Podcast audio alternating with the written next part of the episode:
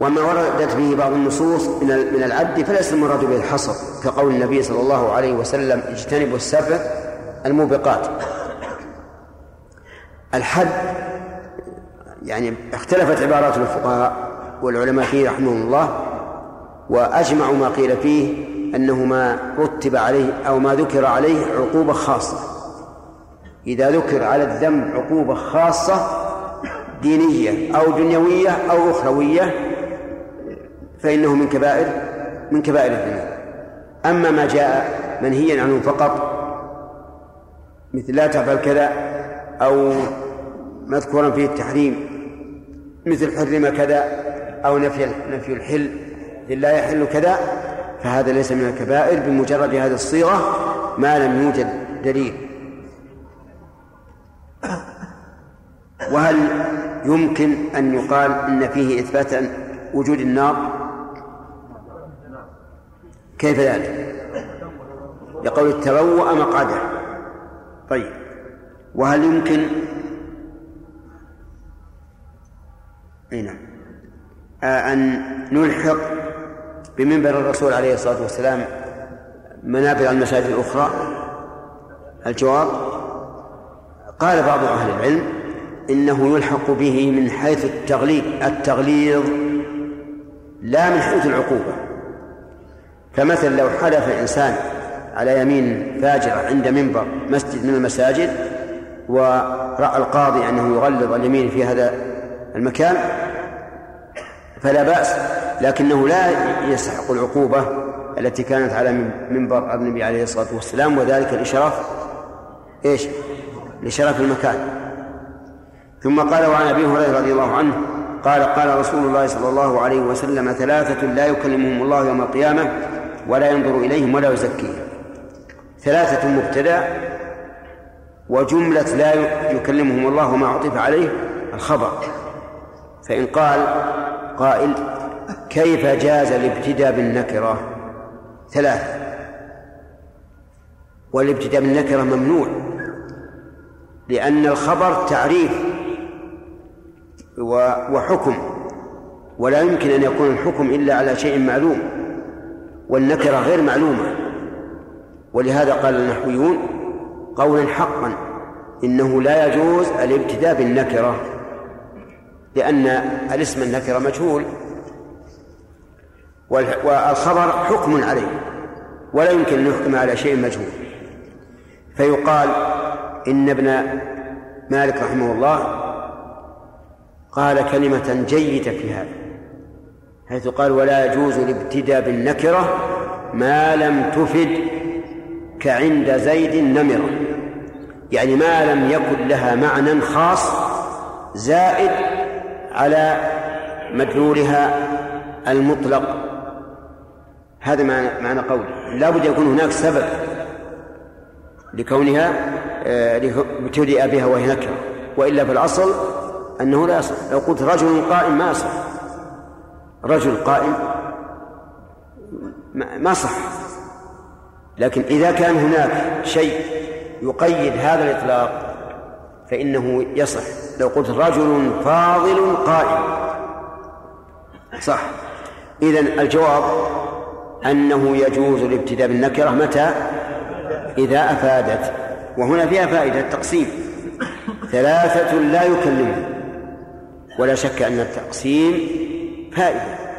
ومنه قول الشاعر و فيوم علينا ويوم لنا ويوم نساء ويوم نسر ثلاثة لا يكلمهم الله ومثل هذه هذا التركيب لا يدل على الحصر أي أنه لا يوجد سوى هؤلاء لأنه يوجد سوى هؤلاء كثيرون.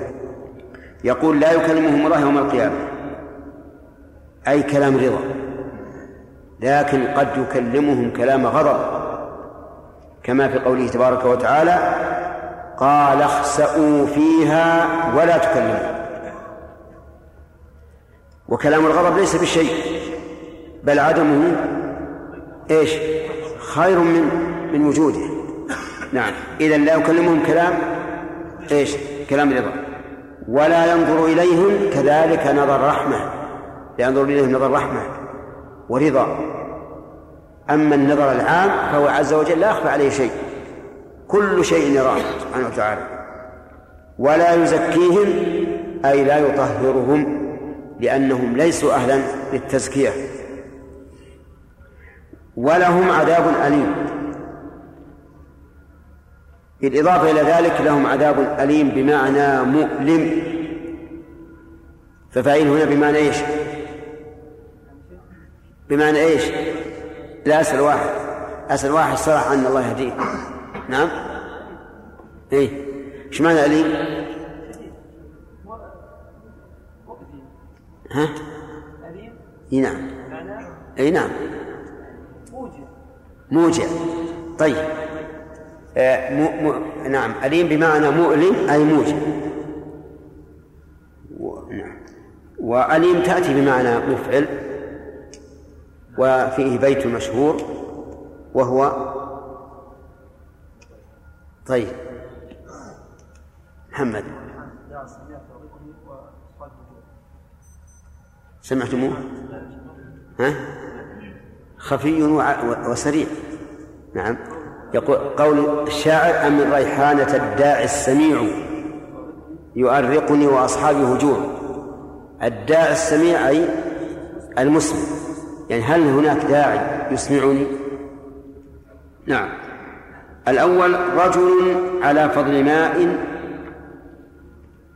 على فضل ماء بالفلاة يمنعه من ابن السبيل. رجل على فضل ماء أي عنده ماء زائد عن حاجته على في فلاة يمنعه من ابن السبيل. يأتي ابن السبيل ابن السبيل محتاجا إلى الماء فيقول له هذا ممنوع. لا تأخذ منه. لا تشرب منه. مع أنه إيش؟ زائد عن حاجته. ليس محتاجا له والثاني رجل بايع رجلا بسلعة بعد العصر فحلف له بالله لأخذها بكذا وكذا فصدقه وهو على غير ذلك. أعوذ بالله. هذا المنفق سلعته بالحلف الكاذب. لكن جاء في حديث أبي ذر على وجه الإطلاق وجاء هنا مقيدا بما بعد العصر. حديث أبي ذر أن النبي صلى الله عليه وسلم قال ثلاثة لا يكلمهم الله يوم القيامة ولا ينظر إليهم ولا يزكيهم ولهم عذاب أليم. قالها ثلاثة. قال أبو ذر من هم يا رسول الله؟ خابوا وخسروا قال المسبل والمنان والمنفق سلعته بالحلف الكاذب. الشاهد من هذا قوله المنفق سلعته بالحلف الكاذب فهنا أطلق أن كل من كذب في سلعته فإنه له هذه العقوبة لكن يمكن أن نقول هذا مطلق ويقيد بما في هذا الحديث. وهذا الحديث قيد الإطلاق من وجهين أنه بعد العصر وأنه حلف أنه أعطي بها كذا وكذا وهو لم لم يعطى أفهمتم يا جماعة؟ طيب كما قيدنا قوله المسبل بأنه إذا كان مسبلا ثوبه خيلا نعم. طيب انتبه للصورة. رجل بايع رجلا بالسلعة بعد العصر. فحلف له بالله لأخذها بكذا. من الحالف؟ البائع. لأخذها يعني اشتراها بكذا. وقول لأخذها اللام هنا واقعة في جواب القسم. وحذف منها قد. وإلا في الأصل لقد.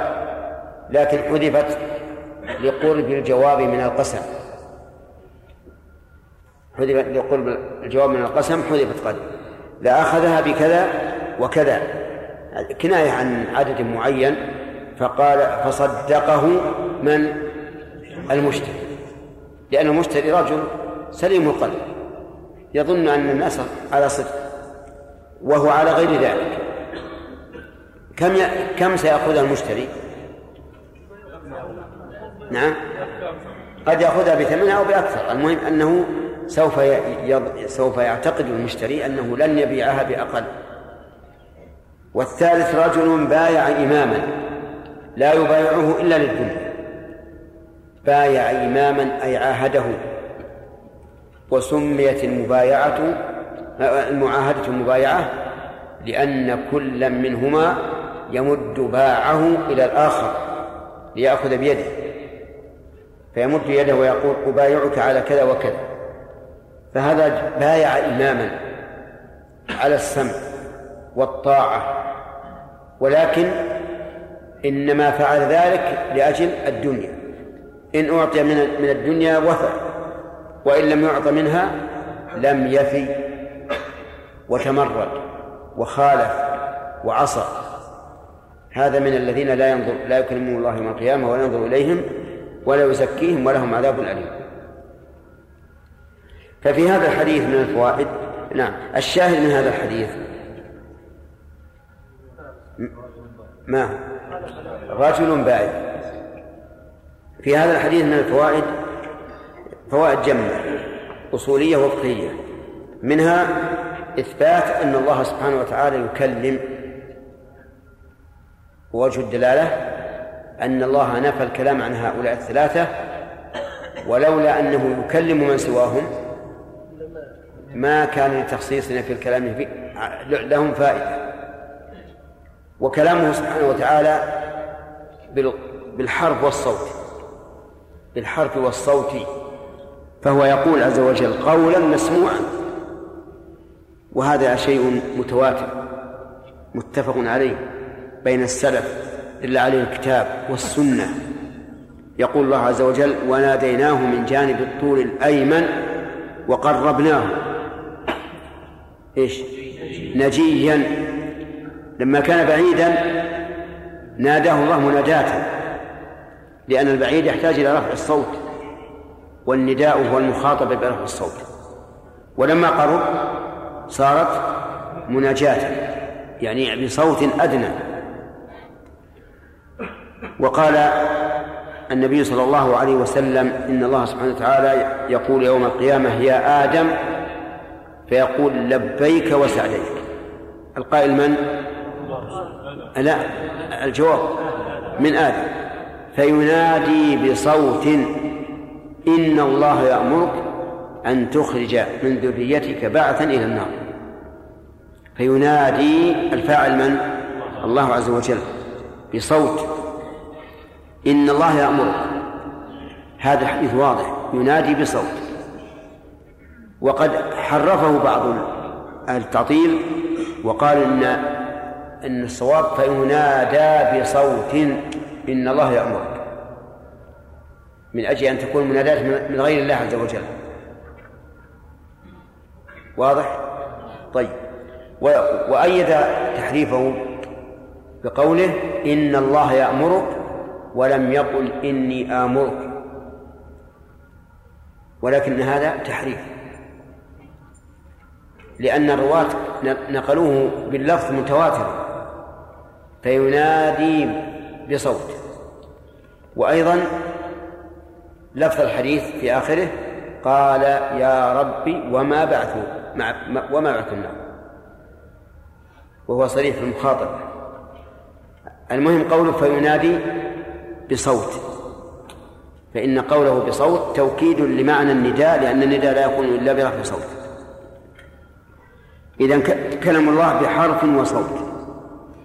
خلافا لقول الأشاعرة الذين قالوا إن الله لا يتكلم بحرف وصوت وإنما كلامه هو المعنى القائم بنفسه وهو أزلي لا يقبل الحدوث أبدا. وبناء على قولهم لا فرق بين العلم والكلام.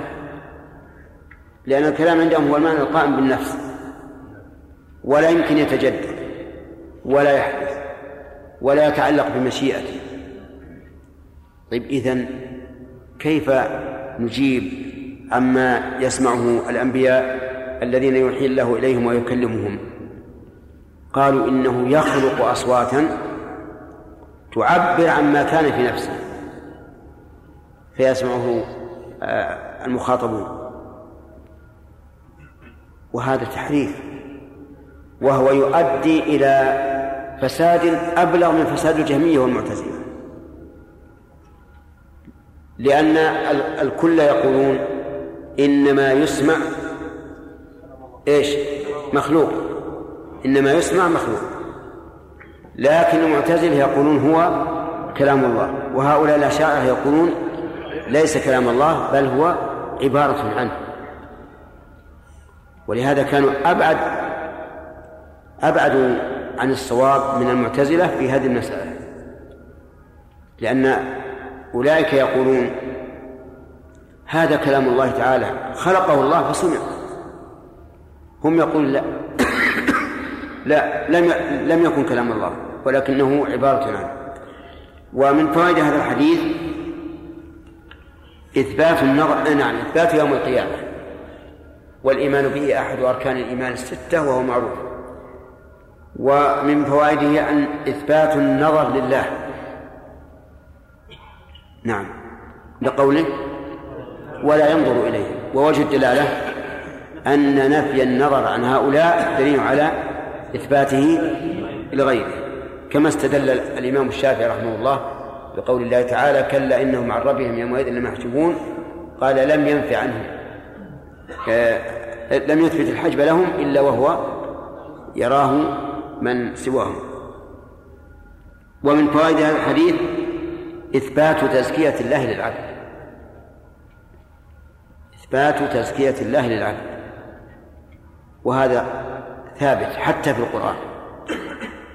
قال الله تعالى ولكن الله يزكي من يشاء. فمن الذي زكاه الله؟ الذي زكاه الله تعالى هو المتقي. لقوله تعالى إن أكرمكم عند الله أتقاكم.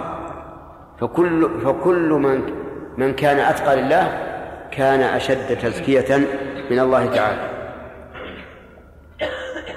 ومن فوائد هذا الحديث أيضا إثبات العذاب. وأنه عذاب ليس بالهين بل هو عذاب مؤلم لقوله ولهم عذاب أليم. ومن فوائده آه، وجوب بذل الماء بذل فضل الماء لمن احتاجه إذا كان على طريق. وجه الدلالة على الوجوب هو الوعيد على المنع. فإذا ثبت الوعيد على المنع ثبت الوجوب في البذل. ومن فوائده أن الإنسان إذا كان محتاجا إلى الماء فله أن يمنع غيره منه. يؤخذ من قوله فضل الماء. ومن قوله صلى الله عليه وسلم ابدأ بنفسك ابدأ بنفسك. وعلى هذا فإذا وجد ماء يكفي لإنقاذ نفس واحدة وهو مملوك لآخر. وهو إن لم يشرب هلك. ومعه صاحب له إن لم يشرب هلك. فهل الأولى لصاحب الماء أن يؤثر به صاحبه أو أن يشربه؟ نعم. الثاني هذا إذا لم يمكن قسم الماء. أما إذا أمكن قسم الماء فالأمر واضح. لكن إذا لم يمكن فالأولى أن يبدأ بنفسه لقول النبي صلى الله عليه وسلم ابدأ بنفسك. وما ذكر من القصة التي حصلت في وقعة اليرموك في قصة الثلاثة الذين أحضر عليهم الماء وكل واحد يقول أعطه فلانا فما عاد إلى الأول حتى هلكوا جميعا. فهذه القصة أولا لا أعرف عن صحتها هذه واحد ونريد من الإخوة أن من أحد الإخوة أن يحققها لنا وهو أيوب أو كمال. استهم ولا؟ طيب لا بأس. والثاني الجواب عن هذا أن أنه اجتهاد والمجتهد قد قد يخطئ وقد يصيب.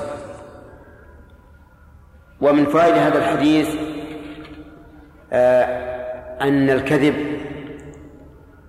في ثمن السلعة بعد العصر من كبائر الذنوب. كقوله ورجل بايع إلى آخره فهل يقاس على الكذب في الثمن الكذب في الصفة؟ نعم. خالد نعم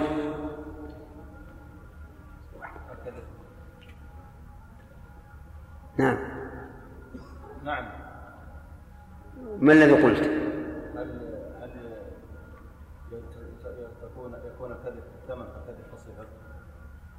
هل هل يكون إيش؟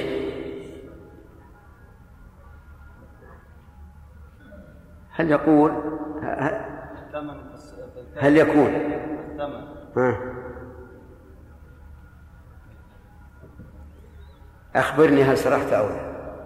لا ولكن العبارة قلها من عندك. ما دام فهمت المعنى قلها من عندك.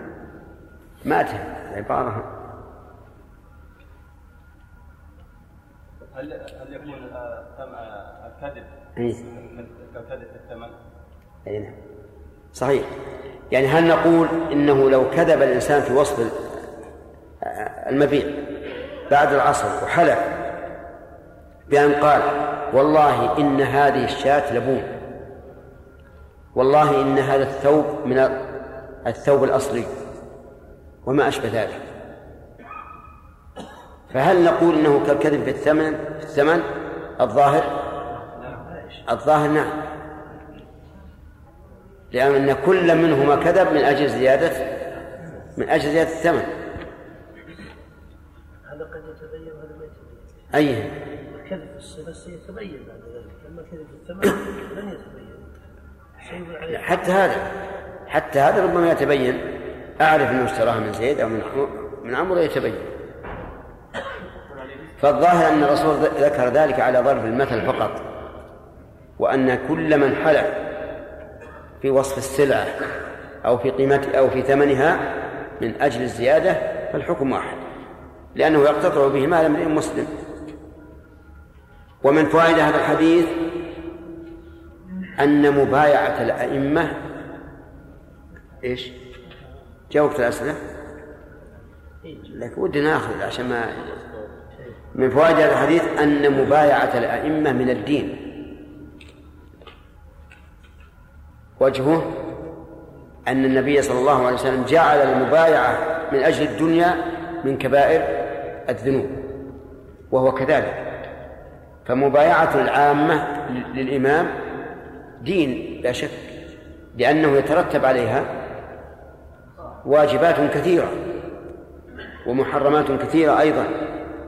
وإذا كان عقد النكاح على المرأة من الدين وهو لا يترتب عليه ما يترتب على البيعة بيعة الإمام فهذه من باب أولى. فعندنا أثر وقياس. أن مبايعة الإمام من الدين. ولهذا من مات وليس في عنقه بيعة الإمام كيف يموت؟ مات ميتة جاهلية طيب ومن فوائد هذا الحديث تحريم مبايعة الإمام للدنيا لأن لأن الرسول عليه الصلاة والسلام توعد على ذلك وعلى هذا فيكون من كبائر من كبائر الذنوب. طيب لو هل يقال مثل ذلك من كذب على الإمام من كذب على الإمام. بأن سأله الإمام عن أحوال الناس فقال له الأحوال كلها مرضية. وكلها على ما تريد. كل شيء طيب. وهو كذاب. هل يدخل في هذا أو لا؟ نعم. لا هذا لا يدخل لا ما, ما يدخل في الحديث. وليس بمعناه لكنه خيانة خيانة لولي الأمر وخيانة للرعية والواجب على من سأله ولي أمر سواء الولي الأعلى في الدولة أو من دونه. الواجب أن يبين له الأمر على ما كان عليه. قد يقول إذا بينت له الأمر على ما كان عليه ضاق صدره. ونحن لا نحب أن نضيق صدره. نريد أن يبقى مسرورا منشرح الصدر ماذا نقول؟ نقول نعم هو يضيق صدره الآن لكن يسعى للحلول. يسعى للحلول. كيف يتخلص من هذا؟ أما أن نبدي له الأمور على أنها أكمل شيء وهي بالعكس فسيبقى الشر والفساد على ما كان عليه. فلا بد أن يبين لولاة الأمور الأمر على ما كان عليه. كذلك إنسان مثلا مدرس سأله المدير قال ما ما تقول في أجوبة في أجوبة الطلبة؟ قال ما شاء الله. ممت... ما بين ممتاز وجيد جدا. نعم. وأجوبتهم في الحقيقة أقل من مقبول. نعم لكن يريد أن يدخل السرور على السرور عليه على المدير. وخليه يفرح. ويستانس نقول هذا حرام عليك. الواجب أن تخبره بالواقع. تقول الطلبة رديين. أعلاهم من أتى بلقب مقبول. وأدناهم من تحطم. نعم. تبلغ تبلغ حتى يعرف حل المشكلة. نعم.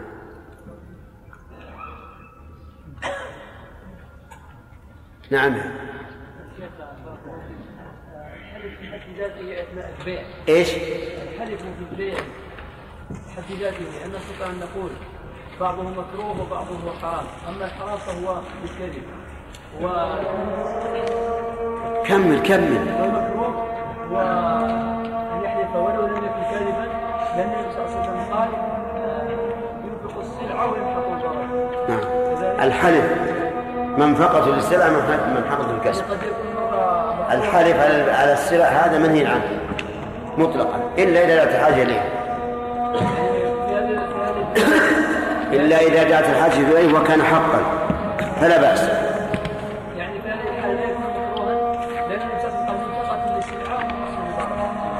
لا يحلف إلا لحاجة.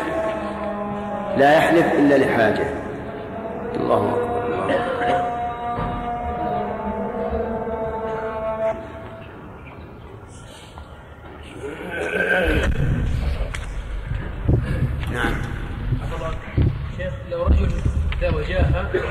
وله قوم أو عشيرة يمتنعون عن البيع بامتناعه هل يجبر لكي يبايع القوم على البيع؟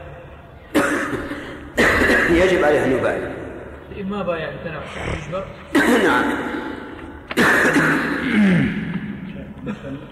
هنا وجوب إعطاء عابر السبيل الماء إذا كان فضلا هل نقول إنه لا يجوز أخذ العوض عليه؟ لا يجوز إيش؟ أخذ العوض عليه؟ إي نعم ه- هذا هو الصحيح. الصحيح أنه لا يجوز اخذ العوض عليه لأنه واجب عليه. وقال بعض أهل العلم ان إن له أن يأخذ. وهذه حقيقة تحتاج إلى إلى زيادة بسط. لأن هناك فرق بين العيال والمنافع. بعضهم يقول المنافع ما عليها شيء والأعيان عليها شيء. فلو احتاج مثلا إلى بطانية لدفع البرد عنه وجب عليك أن تعطيه إياه. إياه لأنه سوف ينتفع بها ويردها ولا ضرر عليك أنت.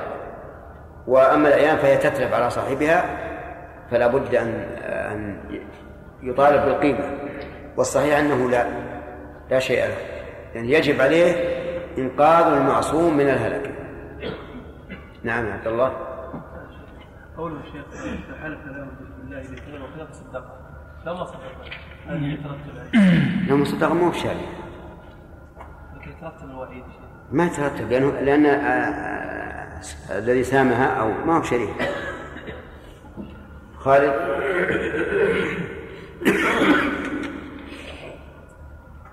بالنسبة للماء إذا كان فضلة ولكنه هو الذي استخرجه. إي نعم. هل يدخل يعني إذا كان ولد استخرجه ووضعه في مكانه. هو فهو ملك. لكن الثاني إذا كان مضطرا وجب عليه البدء. ولكن لا يدخل في الوعيد. نعم. إي نعم. لكنه إذا كان مضطر فقط. نعم. ثم على نبينا محمد وعلى آله وأصحابه ومن تبعهم بإحسان إلى يوم الدين. ونسأل الله أن يجعلنا وإياكم منهم. هل في الحديث الذي سبق ما يدل على أن الله تعالى يتكلم نعم. أي نعم. ما حضرت فيه ما هو الدليل؟ وجه الدلالة؟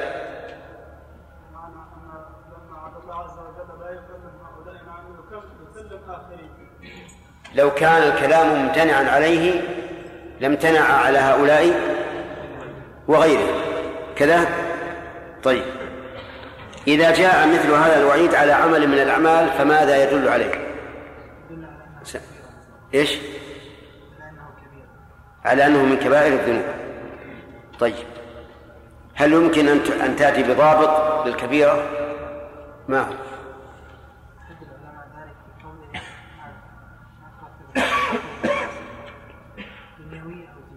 حد ذلك شيخ الإسلام ابن تيمية رحمه الله بأن الكبيرة ما رتب عليه عقوبة خاصة دينية أو دنيوية طيب ليس منا من ضرب الخدود أيكون هذا كبيرة؟ ها؟ كبيرة؟ وش العقوبة؟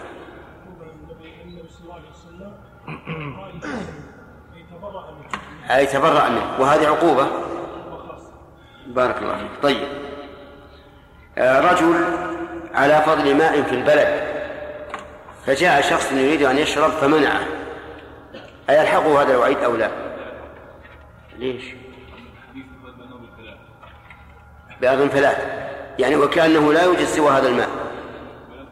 أما في المدن فالماء موجود. فلا يلحقه هذا الوعيد لكن ينظر من جهة أخرى. يلا صالح قوله فحلف بالله لا أخذها. تركيب هذا كأنه غريب عليه. وش وجه الغرابة؟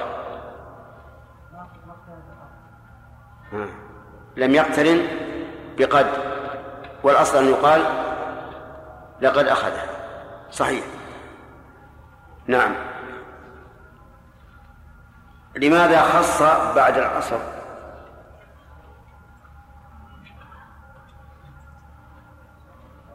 ما حضرت؟ أنا ما تذكر. لا ذكرناه. كيف؟ ما ذكرناه سبحان لا قبول. أنتم كل يشهد للآخر. أنا أردت سؤالك عن هذا ما سألناه. ما ما ما ما تكلمنا من يعني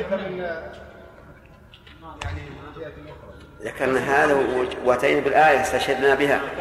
تحبسنا من بعد الصلاة.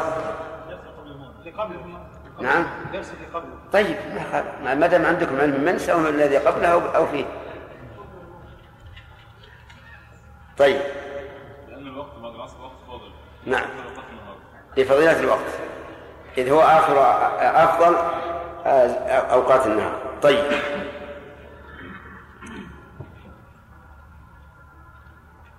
طيب الحديث يقول فصدقه. هل هذا بيان للواقع أو أو هو قيد؟ خالد. قيد طيب لو لم يصدق لم يشتري منه أو شرفه شرى باختياره. يعني لو لم يصدق لم يأخذها إذن هو بيان للواقع لأنه إذا لم يصدقها أصلا ما, ما, ما, ما لم يجد العقد بينهم اللهم إلا أن يأخذه مثلا على إغماض يخبره وي- ويعرف أنه كاذب لكن يخجل. نعم. مثل أن يكون صاحب السلعة يعني رجلا ذا جاه ويخجل أن يقول له أنت كاذب. ربما. وإلا فهو بيان للواقع. نعم. طيب.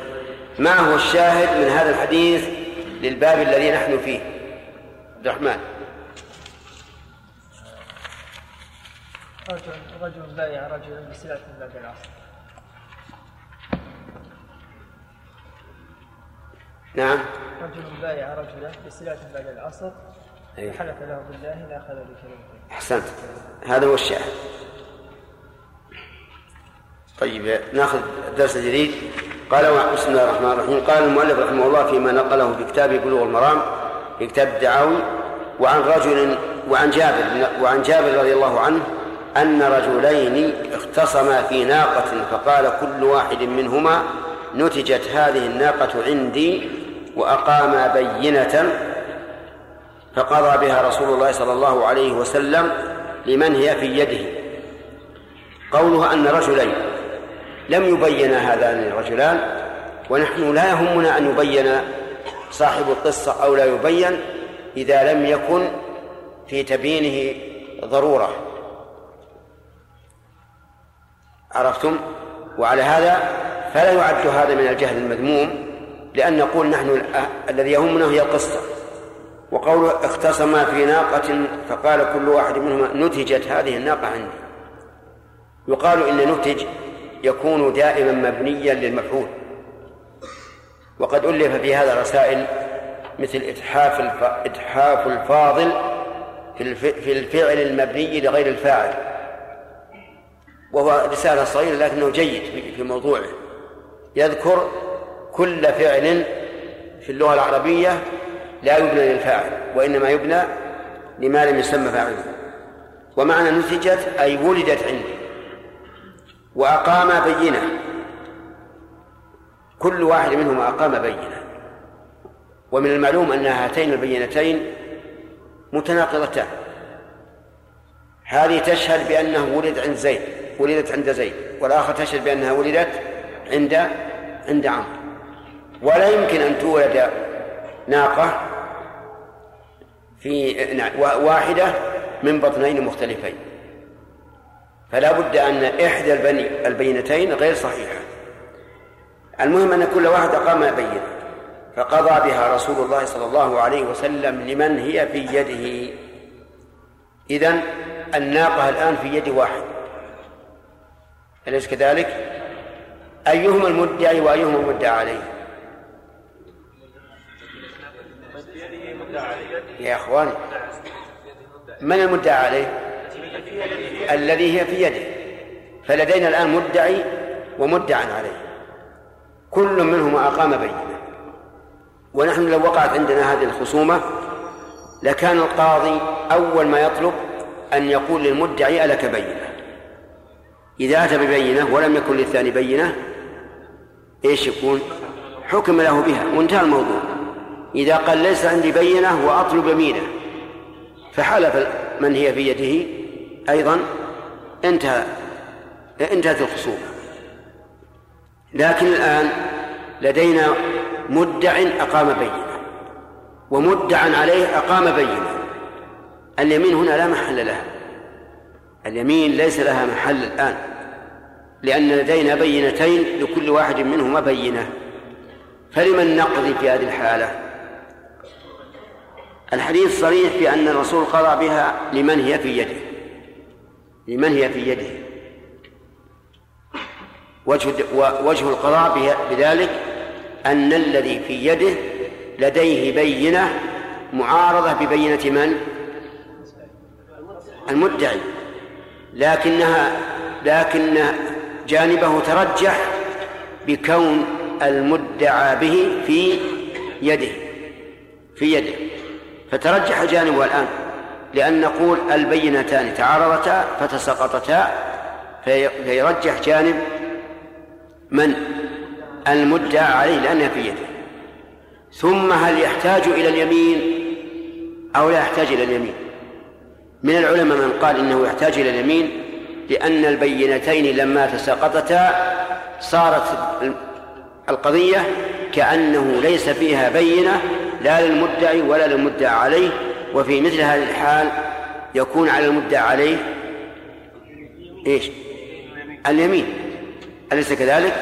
أنتم الآن تعلمون لو أن زيدا ادعى على عمرو بمئة وليس له بينة فإننا نقول لعمرو احلف فالآن تساقطت البينتان فلا بد من أن يحلف المدعى عليه. طيب وقال بعض أهل العلم لا حاجة للبين لليمين لأن لديه بينة ولا يمين مع البينة. وهذه البينة إنما رجحناها لكون لكون المدعى به في يده وحينئذ لا حاجة إلى اليمين. إذن وهذا هو ظاهر الحديث. الحديث ليس فيها ذكر اليمين. فالآن نحكم بها لمن؟ لمن هو لمن هي في يده وهو المدعى عليه بيمين أو بغير يمين؟ على قولين. على قولين وظاهر الحديث أنه لا يمين عليه وهو الأقرب. هذا هو القول الراجح. هذا هو القول الراجح. أنه يقضى بها للداخل وهو الذي وهو ال- الذي هي في يده. القول الثاني خلاف هذا هذا الحكم أنه يحكم بها للمدعي. المدعي ويسمى الخارج. يسمى الخارج. قالوا لأن ال- الداخل ليس مطالبا بالبينة لقول النبي صلى الله عليه وسلم البينة على من؟ المدعي وهذا أتى ببينة فيحكم له بها لأنه أتى ببينة أما ذاك فليس في جانبه إلا اليمين ولسنا بحاجة إلى اليم- إلى اليمين لأن لدينا بينة لمن؟ للمدعي فصارت الأقوال أصل أصل المسألة فيها قولان هل هي للمدعي أو أو للمدعى عليه؟ المدعي يسمى عندهم الخارج والمدعى عليه يسمى الداخل. فهل هي للخارج ببينته وتلغى بينة الداخل أو هي للداخل؟ فيها قولان على القول بأنها للداخل وهو الراجح هل يحتاج إلى اليمين أو لا يحتاج؟ في ذلك قولان أيضا. طيب هذه هي المسألة. والقول بأنها للخارج غريب لأن أقل ما نقول من حيث النظر أقل ما نقول تعارضت البينتان إيش فتساقطتا فبقي هذا المدعى عليه الذي هو في يده يعني بقي راجحا جانبه بماذا؟ بكون المدعى به في يده لكن هل يحتاج إلى اليمين أو لا؟ نرى في هذه المسألة أنه أنه يقضى بها لمن هي في يده وهو الداخل وأما إلزامه باليمين أو عدمه فهذا يرجع إلى اجتهاد الحاكم. قد يرى الحاكم من المصلحة أن يحلفه. وهل سيحلف؟ نعم. والآن رأى الرجل جازم بأنها ناقته. فيحلف يعني جازم بأن ما في يده له فسوف يحلف. ولا ضرر على الإنسان أن يحلف إذا كان صادقا. وعن ابن عمر رضي الله عنهما أن النبي صلى الله عليه وسلم رد اليمين على طالب الحق رواهما الدار قطني وفي إسناده ما ضعف. إسناد هذا والأول. رد اليمين على جانب المدعي صورة هذه المسألة أن المدعي ليس عنده بينة. والمدعى عليه نكل عن اليمين. المدعى عليه نكل عن اليمين. قال ما أحلف فحينئذ يقضى عليه بالنكول. لكن يحتاج إلى تقوية هذا. إلى تقوية دعوى من؟ دعوى المدعي وذلك باليمين. نرد اليمين على المدعي. ونقول تحلف؟ قال لا أحلف تبطل دعواه. وإن حلف قضي له بذلك. تفهمين هذه؟ طيب. صورة المسألة ادعى زيد على عمرو بمئة ريال. ادعى زيد على عمرو بمئة ريال. ماذا ماذا نقول لزيد؟ البينة. ليس عنده بينة ماذا نقول للمدعي؟ لعمر إذا إذا أقر حكم عليه لا إشكال. إذا لم يقر نقول عليك اليمين. حلف. إذا حلف يخلى سبيله. يترك. حلف انتهى. ما سقطت الدعوة. أبى أن يحلف يقضى عليه بالنكول. يقضى عليه بالنكول. لأن كونه يأبى اليمين وهو آه، نعم كونه يأبى اليمين يدل على أنه كاذب في إنكاره وإلا لحلف إذ لا يضر اليمين شيئا. لكن هل نردها أي اليمين على المدعي قبل أن نحكم له بذلك أو لا؟ الحديث يدل على أنها ترد. فإذا قال المدعي أنا لا أحلف الحلف على المدعي عليه مو علي. أنا علي البينة وليس وليس عندي بينة. وليس ولن أحلف والرسول يقول لكن اليمين على المدعي عليه وأنا مدعي فكيف تلزمونني؟ نقول إن نلزمك لأن صاحبك لما نكل وأبى أن يحلف ترجح جانبك أنت. ترجح جانبك. واليمين تكون في أقوى جانبي المتداعيين. والنبي صلى الله عليه وسلم رد اليمين على المدعي في باب القسامة لوجود القرينة الدالة على صدقه. تعرفون باب القسامة مرت عليه. طيب.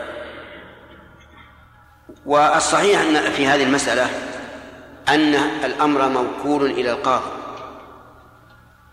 إن رأى أن يرد اليمين على المدعي فليردها ويقول للمدعي احلف وهل يضره إذا حلف وهو صادق؟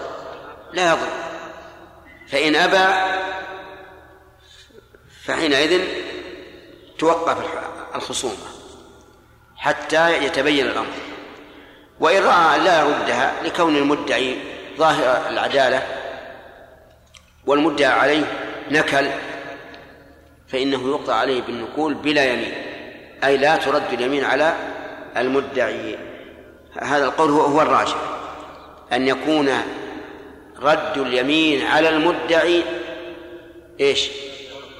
موكولا إلى رأي القاضي إن رأى أن ترد رد وإلا فلا والقاضي على كل حال يعرف المسألة من قرائن الأحوال بالنسبة للشخصين وبالنسبة للمدعى به ويحكم بما يرى. وعن عائشة رضي الله عنها قالت دخل علي النبي صلى الله عليه وسلم ذات يوم مسرورا تبرق أسارير وجهه فقال صلى الله عليه وسلم ألم تري إلى مجزز المدلجي؟ آه، نظر آنفا إلى زيد بن حارثة وأسامة بن زيد وهو ابنه فقال هذه الأقدام بعضها من بعض.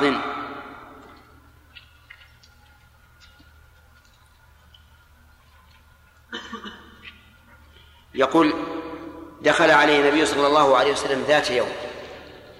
كلمة ذات ترد في اللغة العربية على عدة أوجه. منها الزيادة للتوكيد. مثل هذا هذا هذا هذا اللفظ. ذات يوم. فهنا كلمة ذات زائدة. إذ أنك لو حذفتها فقلت دخل علي النبي صلى الله عليه وسلم يوما. صح؟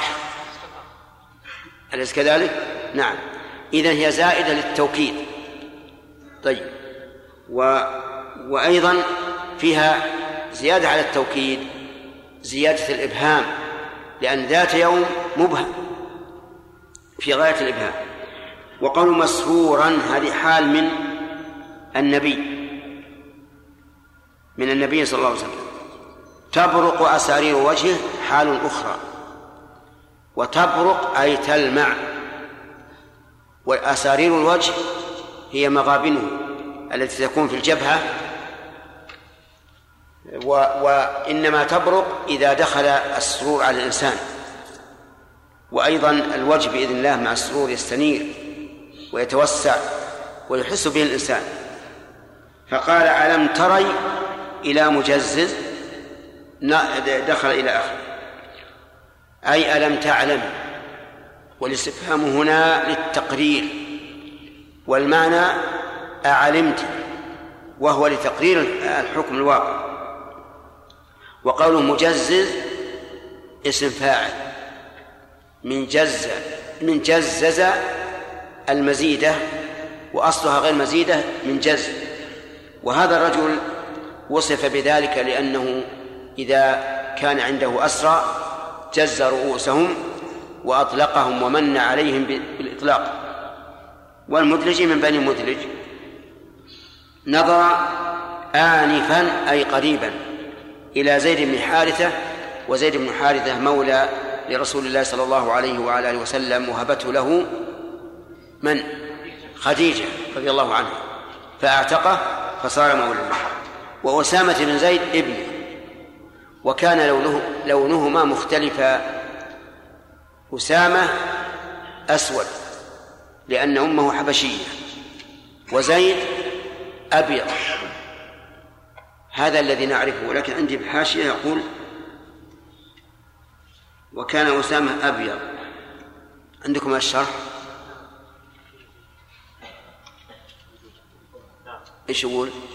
أسامة يقول كان زيد بن حارثة مولى النبي صلى الله عليه وسلم أسود وأم أيمن زوجه.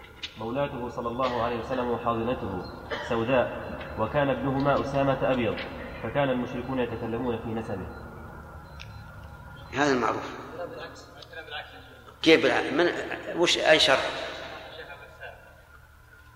ماذا يقول كان زيد ابيض اللون وابنه اسامه اسمر وكان الناس يرتابون فيهما وكان هذا النبي صلى الله عليه وسلم يسر النبي صلى الله عليه وسلم مشاهد هذا القائل المعروف أن أن أسامة هو الأسود لأن أمه حبشية وأبوه يعني ظاهر حنطي من جنس ألوان العرب المعروفة فيرجع إلى إلى الإصابة لابن حجر أو غيرها من الكتب الموسعة إيش؟ إيش هو؟ انه إنه اسامه؟ أي نعم. اي على كل حال اختلف الناس. لا كيف؟ أنت تقول أن أسامة أبيض ما ذكرته أنا هو المخالف لما لما عندك ما ذكرته أنا هو المخالف لما عندك أنا عندي بالحاشية محمد رشيد محمد فقي محمد حامد يقول وكان ابنهما أسامة أبيض.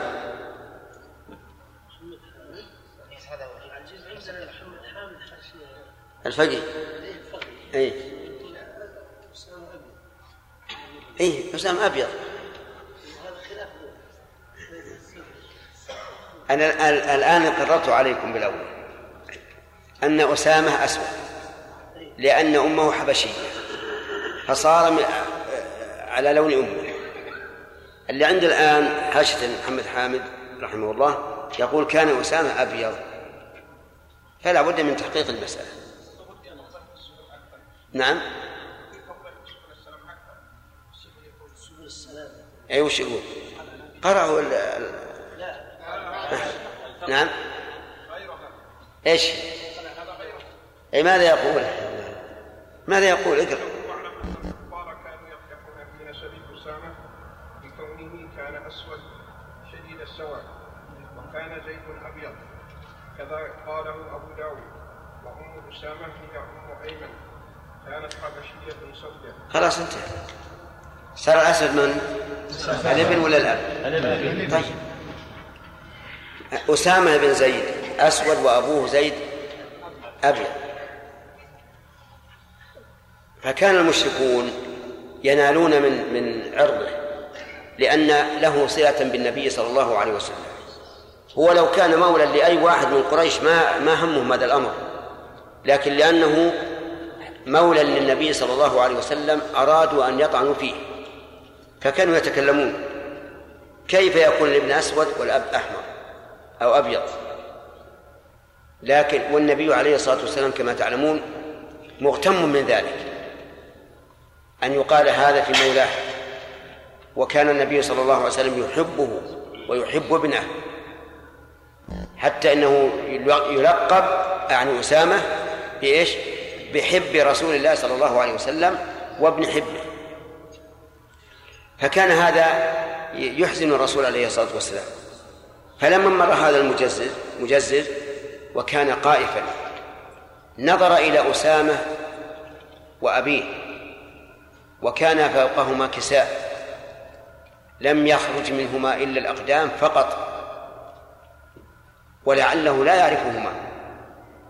فقال إن هذه الأقدام بعضها من بعض لأنه قائف فسر بذلك النبي صلى الله عليه وسلم أن شهد هذا القائف بأن هذه الأقدام بعضها من بعض ولا يكون بعضهم من بعض إلا أن أحدهما ولد للآخر لأن الولد بضعة من أبيه. فسر بذلك. ففي هذا الحديث فوائد.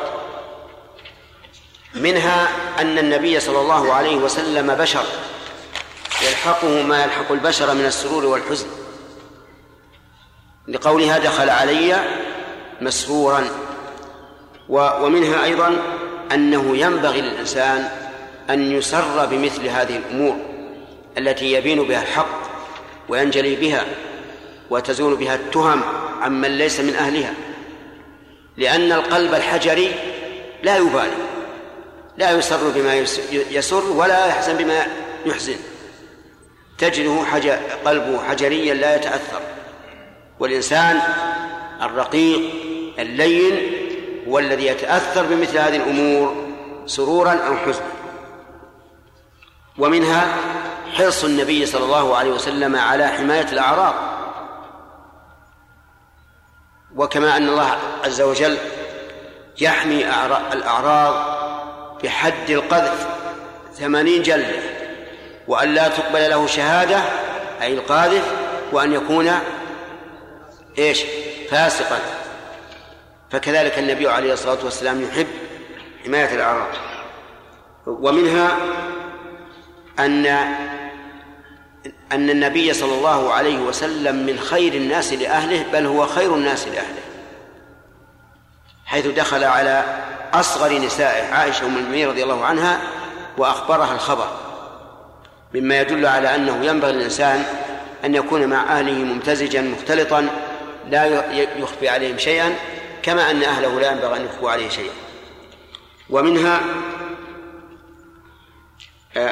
ومنها أنه أن اختلاف اللون بين الأب وأبيه بين الأب وابنه أو بين الأم وابنها لا يؤدي أو لا يستلزم التهمة.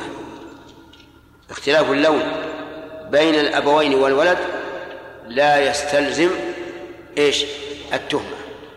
ويدل لذلك أيضا ما ثبت في الصحيحين أن رجلا قال يا رسول الله إن امرأتي ولدت غلاما أسود. وكان الرجل وأم وزوجه غير أسودين. وكأنه إما أنه يعرض بامرأته وإما أنه يسأل الرسول كيف كان ذلك. الكلام محتمل. إما أنه يعرض المرأة وإما أنه يسأل كيف يكون هذا. يعني كيف يولد غلام أسود من بين أبوين أبيضين. وكان الرجل أعرابيا صاحب إبل. فقال له النبي صلى الله عليه وسلم هل لك من إبل؟ قال نعم. قال ما ألوانها؟ قال حمر. قال هل فيها من أورق؟ قال نعم. والأورق هو الذي لونه أبيض وفيه شيء من السواد كلون الفضة التي تسمى الورق. قال من أين أتاها ذلك؟ قال لعله نزعه عرق. عرق منين؟ من آبائه أو أجداده أو أمهاته. فقال فابنك هذا لعله نزعه عرق. اللهم صل وسلم على رسول الله. شوف التعليم يعني ذكر الدليل قبل الحكم. حتى يأتي الحكم والإنسان مقتنع تماما. فهذا اللون لا يؤدي إلى إلى يعني لا ينبغي أن يكون سببا للتهمة. فإنه قد يكون هناك عرق سابق مع أن قضية أسامة وأبيه قريبة المسألة. من الذي نزعه في هذا؟ الأم قريبة أم مباشرة. ومن فوائد الحديث العمل بالقيافة. العمل بالقيافة. وجه ذلك أن النبي صلى الله عليه وسلم أقرها وسر بها. أي بحكم بالحكم بها سر بالحكم بها. والنبي عليه الصلاة والسلام لا يقر على باطل ولا يسر بباطل. فالقيافة حكم شرعي دلت السنة عليه. مبنيها على أي شيء؟ على الشبه. ولهذا نقول القافة هم قوم يعرفون الأنساب بالشبه. والقائف هو الذي يعرف الأنساب بإيش؟ بالشبه طيب. ولهذا قال العلماء رحمهم الله إذا تنازع رجلان في غلام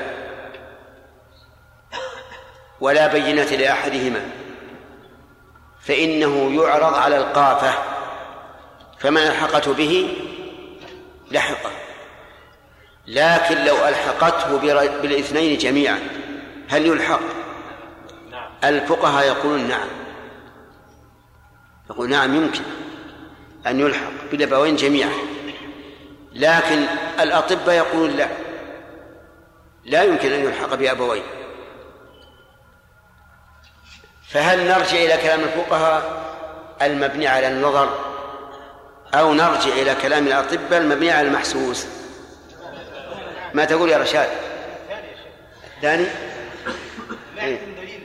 نعم. ما عندهم دليل يعني من الكتاب والسنة بهذا. اللي هم أي نعم.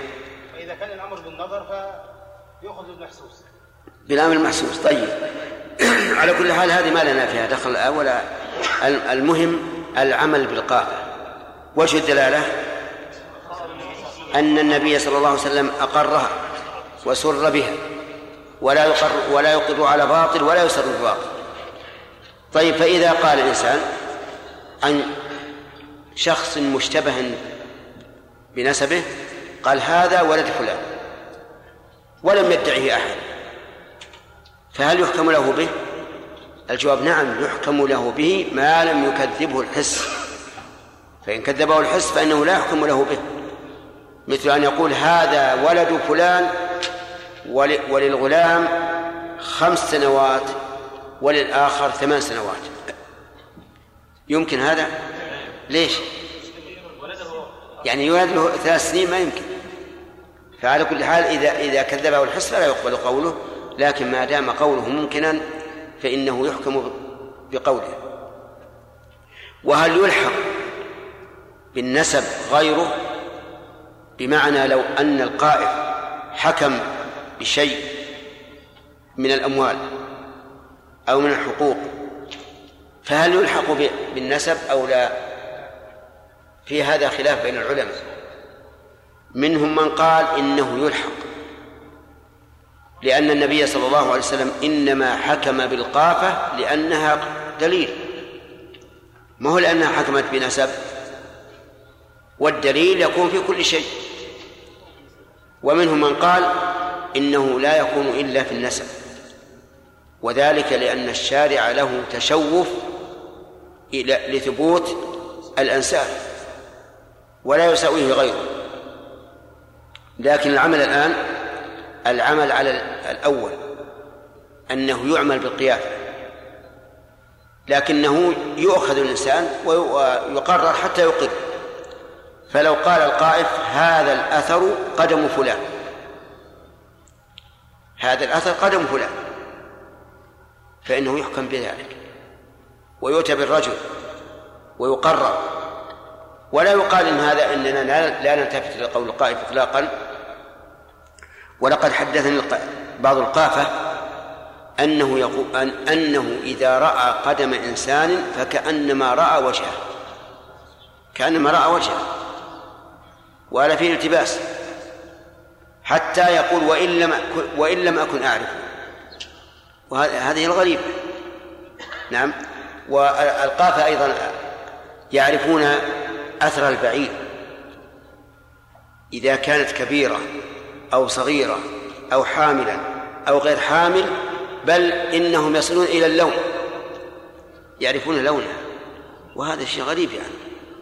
لولا أنهم يستدلون بالأمور المحسوسة لقلنا إنهم يدعون يدعون الغيب.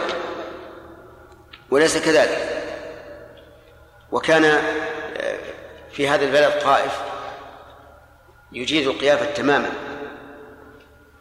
فتسلق رجل سارق الجدار وسرق وكان من أقارب أهل البيت بمعنى أنه تبعد تهمته. فجاء هذا القائف فرأى إبهامه في الجدار. لما أراد يتسلق أثر إبهام أثر إبهام رجله في الجدار. فقال لمن معه وكان الذي معه خدم الأمير قال انصرف. عرفنا الرجل. نعم بإيش؟ بإبهام رجله. سبحان الله. وقال انصرف. ولا أخبرهم به. فذهب الرجل القائف إلى صاحبه وقال له يا فلان ليش تسرق من من هؤلاء أقاربك وأرحامك يعني أنسابك. يعني بالقرابة مو بالمصاهرة. قال أبدا. أبدا. من قال لك؟ ما تلقى تتهم لنا. قال على, كل حال أنا علمتك. أنت بتعطيني إياه أوصله لهم ولا أعلم. فهذا المطلوب. وإلا ما في ما عندي إشكال أنه أنت السارق. فلما عرف الأمر أعطاه المسروق. أي نعم. لكنهم يعني الناس حذاق. فالصحيح هو أنه يعمل بالقيافة حتى في الأموال وهذا هو اختيار الشيخ الإسلام ابن تيمية رحمه الله. وربما يستدل لذلك بقصة داوود وسليمان. وداوود وسليمان إذ يحكمان في الحرث إذ نفشت فيه غنم القوم وكنا لحكمهم شاهدين. فإن فإنه لا يدرى أنها نفشت إلا بالأثر نعم. نعم. هل يقال أن في الاستدلال باللون أو عدم الحكم أو عدم الاتهام بلون المولود فيه تفصيل؟ نقول إذا كان ابتداء فيه تهمة. فيعمل به بعد ذلك. في حديث البخاري أن هلال بن أمية رمى زوجته بشريك فأنكر فقال النبي صلى الله عليه وسلم انظروه إذا جاء كذا يعني لونه إلى شريك فهو له أو أو منه وإذا كان به مياه فهو لله. وأما إذا لم يكن هناك أصلا تهمة فلا يحكم أو لا يعمل. أصلا ما في دعوة هذا. هذا الرجل زوجها اتهمها بفلان بن فلان وأراد النبي عليه الصلاة والسلام أن يبين القرينة فقط. ولهذا لم يترتب لم يترتب على هذا حكم. واعتمد النبي واعتمد اعتمد النبي عليه الصلاة والسلام على ما جرى بينهما من الإيمان. نعم. يوم جاءت جاءت به يشبه شريك نعم. قال لو لم أمر كذا لا كان بيني وبينها شأن. قال لولا الأيمان لكان لي ولها شأن. لكن لك يوم قالوا إنها جاءت جاءت به أي نعم هو هي جاءت به على على النعت المكروه. لكن هذا ليس ليس له أثر. نعم. نعم سليم. يا شيخ الحديث إحنا مجربينها نسمع العلم. من واحد من أخوه. أنت مجربها على انك قائف ولا أنك تسمع القائفين؟ أخوي قائف اي راح ضاعت لنا ناقة. حامل وجابت ولد ولقى أثر ولدها وقال هذا ولد ولد لنفسه وقصها وصدقوها الناس وراحوا لين جاء أمه وقص أمه بجرها عجيب. سبحان الله.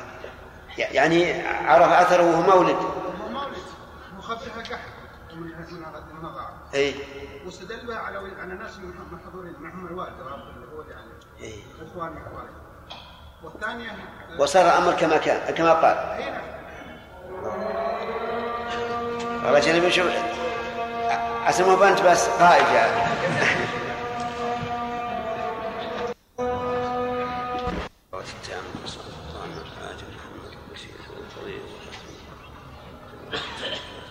نعم.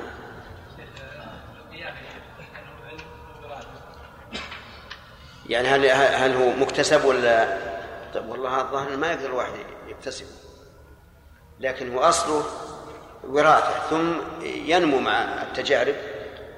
يزيد. نعم زهير بالنسبة لأسامة وأبيه نعم. كانوا يعني تحت كساء أو تحت قطيفة يعني مع بعض. نعم. كيف هذا يعني؟ من ناحيه ها؟ نهي النبي صلى الله عليه وسلم في ان يفضي الرجل إلى الرجل في في هذا في النوم. ربما نعم حديث ابن عباس البيع اليمين على المدعى عليه نعم. وهنا يمين لم يقل بها لم يحكم بها ردت على من؟ لا في الحديث حديث جابر نعم. لما كل منهما بين كيف؟ عندما كان كل واحد منهما عنده بينة إي نعم. لم يقبل النبي صلى الله عليه وسلم إنما قضى بها لمن هي بيده لكن حديث ابن عباس جاء على القائل وهو في الصحيحين. وهذا الحديث في ظاهر ما يخالف لا هو في الواقع من حيث النظر يقال الآن الحديث الذي في الصحيحين ما فيه بينتين مت- متعارضتين. دعوى مدعي ومدعي عليه بدون بينة. كل واحد عنده أما هذا كل واحد عنده بينة وبينا لكم وجه ذلك.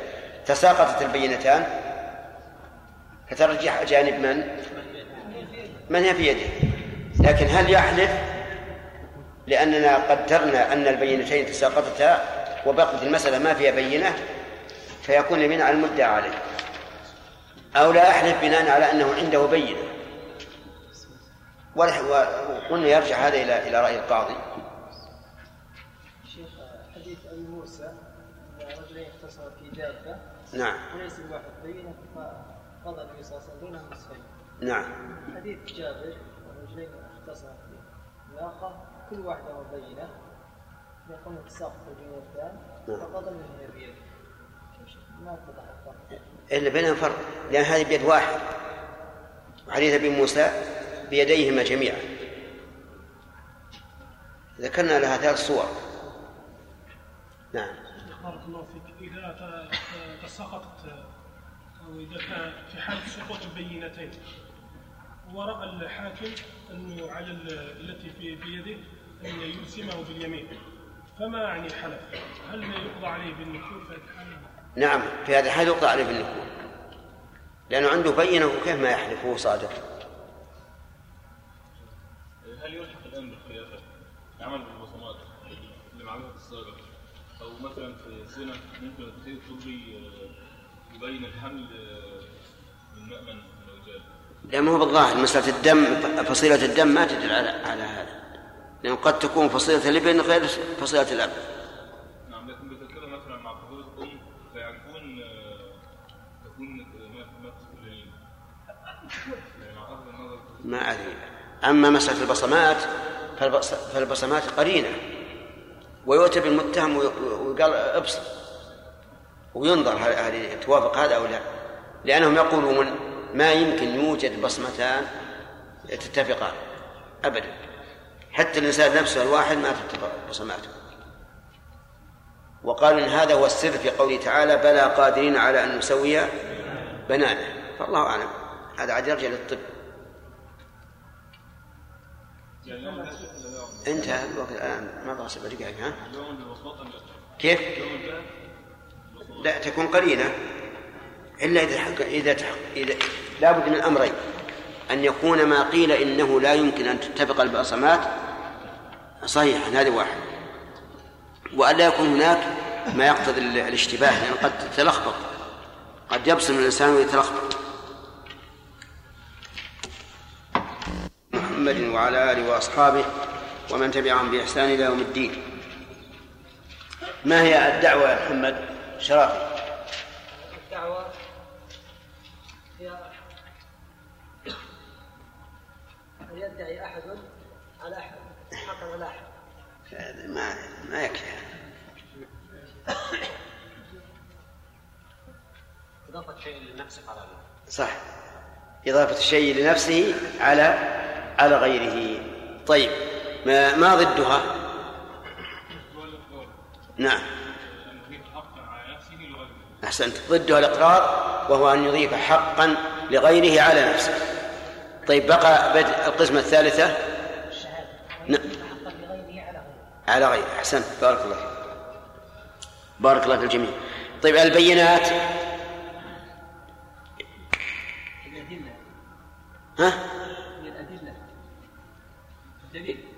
البي... يعني اذكر تصريفها لغة. تصريفها لغة. البينات جمع. نعم. وهي.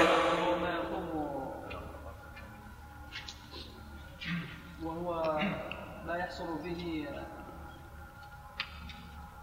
الحصول على الحق. نعم. البينة جمع بينة وهي ما يبين بها الحق وما يظهر نعم. أحسنت. هل تختص بالشهادة يا إبراهيم؟ لا تختص بالشهادة. لا تختص. كيف ذلك يعني؟ كل ما يبين الحق لا يعتبر بينة. يعني ممكن أن تكون القرائن بينة طيب هل هل عندك مثال يشهد لما قلت؟ مثال على القرائن أي نعم العمل بالقرائن قصة داود وسليمان. نعم. قصة داوود وسليمان في المرتين؟ ش- شاملة اختصمتا في ولد نعم. فحكم به داود بالكبرى. نعم. ثم يعني أتت المرأتان إلى سليمان فقال لي فقال لهما اشقه أشقه بينكما نصفين. نعم. فبطلت الصغرى وقد هو لها يرحمك الله فقضى به للصغرى. والأخرى لم تمانع. لم طيب. فيها أيضا ما- مثال مثال في القرآن. قصة يوسف. حيث قال حيث قال نعم. الحاكم أو الشاهد الحاكم.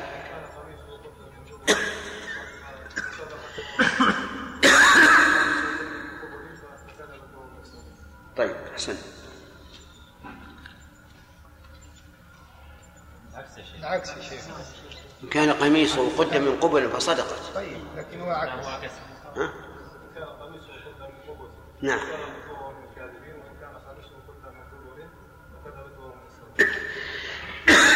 وجه القرينة هذه؟ وجه القرينة أنه لو كان لو لو من من ال- من القبول لكان هو هو الذي أراد إذا كان قد من قبل فهو الذي طلبه. وإذا كان من دبر؟ نعم. يعني أمسكت بثوب- بثوبه حتى تمزق.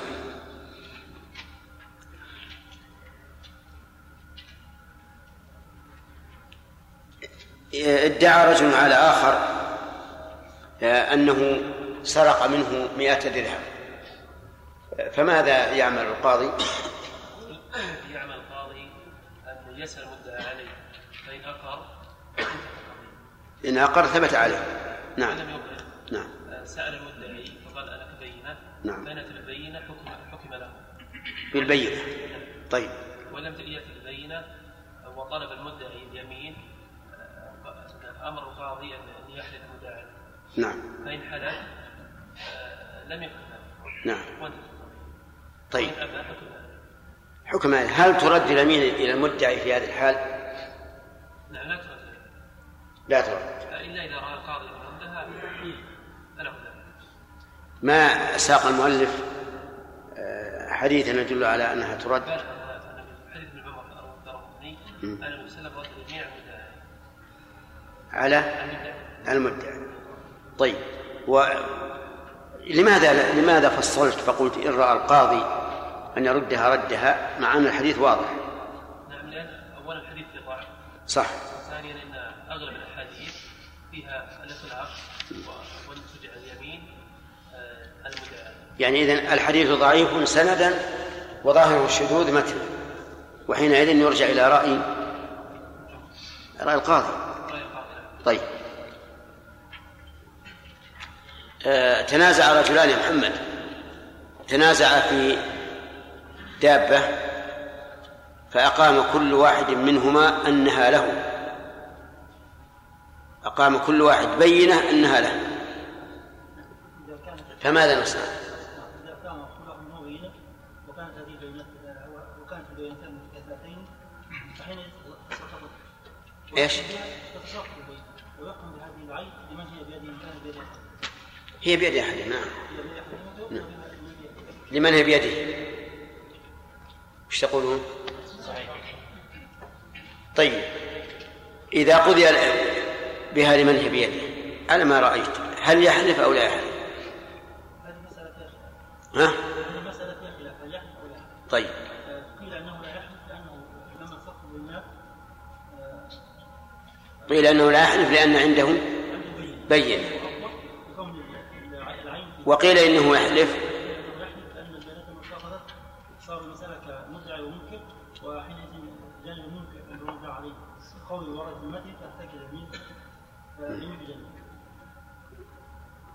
توافقون على هذا؟ فيه رأي آخر في أصل المسألة؟ أصل المسألة قيل أنه العين يعني يقضى للمدعي للمدعي. وتلغى بينة ال- التي ال- الذي هو في يده. عليه لا الآن ما وصلنا طلب التعليم. طيب ماذا يسمى المدعي والمدعى عليه عند الفقهاء؟ نعم. يسمى داخل. أحسنت بارك الله فيك. قال العلماء ان إن اليمين تغلظ فبأي شيء تغلظ؟ ما ما اطلب صيغه التغليظ، يعني هل تغلظ في كل شيء ولو حتى في التوافه؟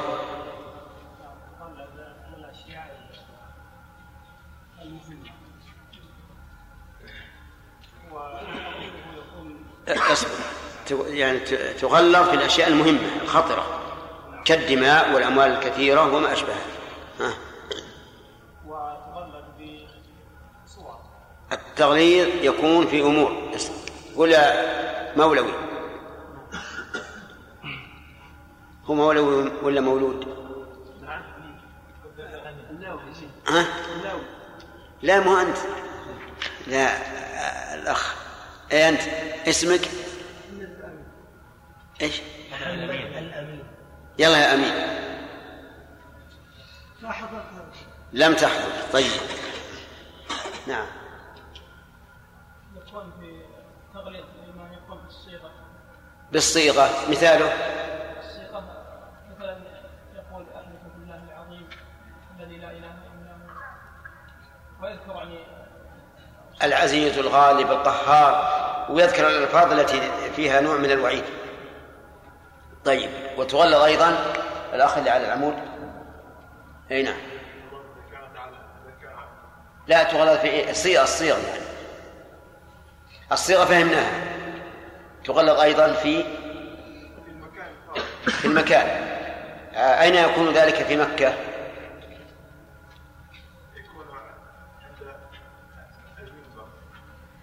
مكة ما فيها منبر. مع الجهة الغربية. ها؟ في أي مكان؟ نعم. قالوا إنها تكون بين المقام والحجر الأسود. واخترنا أنه ينبغي أن تكون بين الحجر الأسود والباب الذي هو الملتزم. في في وسلم عند منبر النبي صلى الله عليه وسلم. طيب في غير ذلك يعني لا المكان. الآن فهمنا في مكة في هذا في المدينة في هذا. في إيش في بقية المساجد؟ في أي مكان؟ عند المنابر. طيب. لا بأس. عند المنبر أو المحراب إذا لم يكن منبر. تغلق أيضا فؤاد بالزمن الزمن. متى؟ بعد صلاة العصر. بعد صلاة العصر. الدليل من القرآن تحبسونهما من بعد صلاة العصر من كيسك من بعد صلاة العصر. الصلاة تحبسونهما من بعد؟ نعم. أي صلاة العصر. طيب. آه، بقي واحد. ما هو يا خالد؟ هيئة. هيئة من؟ أنا أردت خالد لكن ما يخالف. الجار أحق بصقبه إيش؟ كيف يكون؟ يكون قائما. يكون قائما. طيب.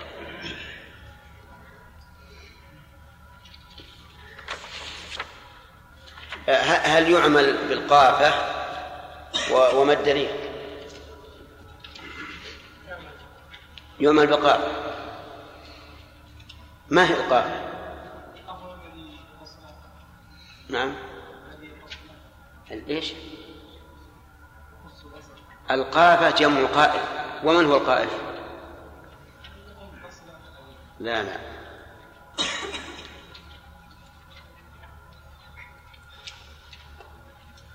نعم. أي نعم. لا اللي وراء. خطأ.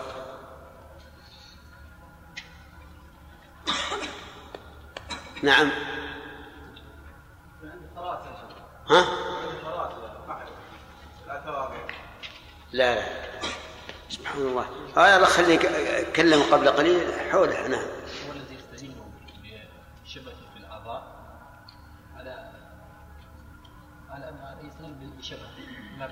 يعني يستدلون على الانساب أو على ثبوتها بالشبه. كذا؟ طيب. بسم بالله. بسم الله الرحمن الرحيم. الحمد لله والصلاة والسلام على نبينا محمد وعلى آله وصحبه أجمعين. قال الحافظ رحمه الله تعالى في كتابه بلوغ المرام كتاب العتق ونقل عن أبي هريرة رضي الله عنه قال قال رسول الله صلى الله عليه وسلم أيما امرئ مسلم أعتق امرأ مسلما استنقذ الله بكل عضو منه عضوا منه من النار متفق عليه. وللترمذي وصححه عن أبي أمامة رضي الله عنه وأي امرئ مسلم أعتق امرأتين مسلمتين كانتا فكاكه من النار. كانتا. فكاك. ولأبي- فكاكه من النار. ك... ها؟ لا فكاكه. وأيما امرئ مسلم أعتق امرأتين مسلمتين كانتا فكاكه من النار ولأبي داود من حديث كعب بن مرة رضي الله عنه وأيما امرأة مسلمة أعتقت امرأة مسلمة كانت فكاكها من النار. وعن أبي بسم الله الرحمن الرحيم الحمد لله رب العالمين وصلى الله وسلم على نبينا محمد وعلى آله وأصحابه ومن تبعهم بإحسان إلى يوم الدين. قال المؤلف رحمه الله تعالى كتاب العتق. أخر المؤلف كتاب العتق إلى آخر كت... آه، أحاديث الأحكام تفاؤلا بأن يعتقه الله تعالى من النار. وقد سلك ذلك بعض أهل العلم ومن العلماء من جعل كتاب العتق بعد المواريث لأن صلته بالمواريث أن العتق يحصل به الولاء والولاء أحد أسباب الإرث الثلاثة. فلكل من المؤلفين وجهة نظر. ونسأل الله أن يعتقنا وإياهم من النار. العتق هو تحرير الرقبة وتخليصها من الرق. تحرير الرقبة وتخليصها من الرق. هذا العتق. ولا بد أن نعرف ما هي الأسباب التي يكون بها الإنسان البشر رقيقا. لأنه لا يمكن أن نعرف العتق حتى نعرف الرق. الرق سببه شيء واحد وهو الكفر. ليس له سبب سوى ذلك. ليس سببه الجوع فيبيع الإنسان ولده أو ابنته وإنما سببه الكفر. وذلك أن المسلمين إذا قاتلوا الكفار وغلبوا عليهم واستولوا على نسائهم وذرياتهم فإن هؤلاء النساء والذرية يكونون أرقاء بمجرد السبب. يعني بدل أن كانوا أحرارا في الأول يكونون الآن أرقاء مملوكين للمسلمين. فإذا السبب الوحيد للرق هو إيش؟ الكفر. هذا هو السبب. ثم بعد ذلك يأتي الإنتاج. فإذا أنتجت الأمة